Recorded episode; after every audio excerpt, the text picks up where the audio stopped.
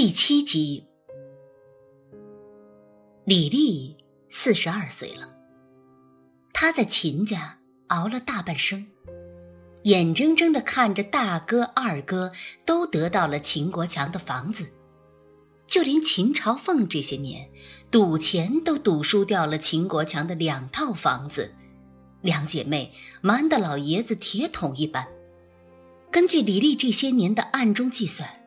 秦国强的房产中，至少总还有九趟楼的老宅子是要留给老儿子秦红军的。但秦红军死得那么仓促，之前一直到死都没有和他吐露半句。在秦红军的葬礼上，片刻的犹豫后，他立马敲定了不改嫁的决心。他必须得等来那套房子。这是他耗尽了全部的青春能够争取的唯一补偿。这许多年来，他忍受着当一个瘸子的妻子，忍受着秦雅凤、秦朝凤两位大姑姐儿的大呼小叫，忍受着多少人不怀好意的指指点点。他知道，他既然嫁了残废，他也就和秦红军一样。都是废物。李丽想到这些，一个箭步冲向秦国强的房间。这是她嫁到秦家唯一的一次谈判，因此她像一位短跑运动员准备百米冲刺一般的蓄势待发。通往秦国强的房间，总是要经过秦朝凤的房间。后来。人们管这样的户型叫套房，但那时候只是叫做里外屋。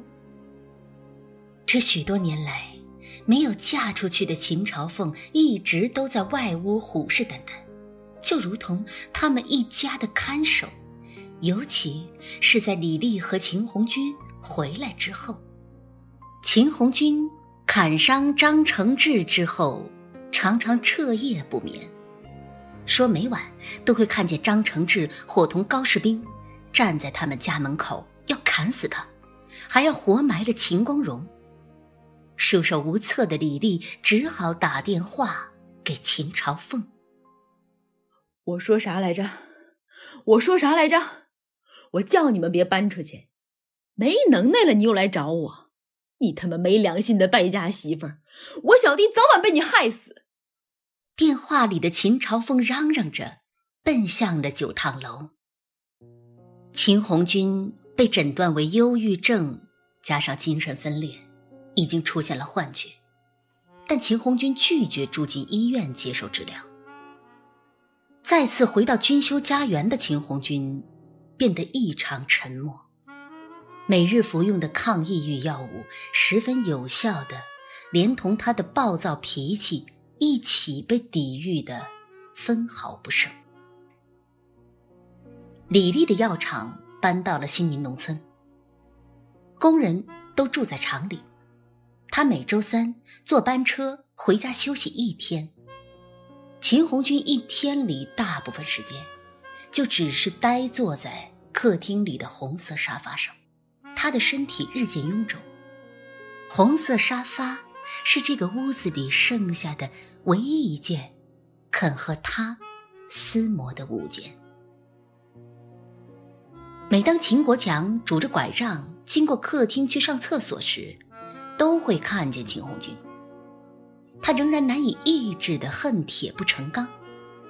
他有时会愤愤的骂上两句：“活他妈该！你不是逞能吗？这回行了，看你还往哪去！”秦红军开始还会回骂。或是以斜眼狠狠瞪父亲，但后来，他的药效使得他丧失了一切抵抗。秦红军死后，秦国强一度半夜不敢起来上厕所，因为他总觉得儿子穿着大红毛衣坐在红沙发上盯着他。被秦朝凤接回来之后。他们又重新变成了这里的囚徒，李丽当然是头号要犯。现在秦红军已经死了，这个犯人想要提前结束自己的刑期，他终于觉得自己的无期徒刑可以改判成有期，只要他能要来房子。然而，坐在外屋床上的秦朝凤，用一双哭红的眼睛攫住了李丽。秦朝凤说：“李丽，我知道你要干啥，你撅起腚来拉几个粪蛋，我都知道。”秦朝凤拿出一张红色的房本儿，上面写着李丽的名字。秦朝凤继续说。我小弟刚回九趟楼，就让我催着把我爸的房子过户了。他在房本上写你的名儿，他说不让我告诉你，他说一辈子不告诉你，除非他死了。说你这败家娘们儿，三棍子打不出个屁，啥出边的事儿你都干得出来。告诉你就怕你撬了房子给他甩了。谁知道？我弟弟就这么走了。你这个王八蛋媳妇儿，要不是你逼他回九趟楼，他能得神经病吗？不得神经病能被吓死吗？眼前秦朝凤的形状，让李丽勾连起了葬礼上的他，也让他回忆起今年春节。也就是秦红军出事的前一周里，总会对李丽说起。我觉得，我好像活不了多长时间了。那眼里满溢着将死之人的教养，撬动了李丽的恻隐之心。别胡说！李丽还是将秦红军这些话理解成一个精神病患者的。症候。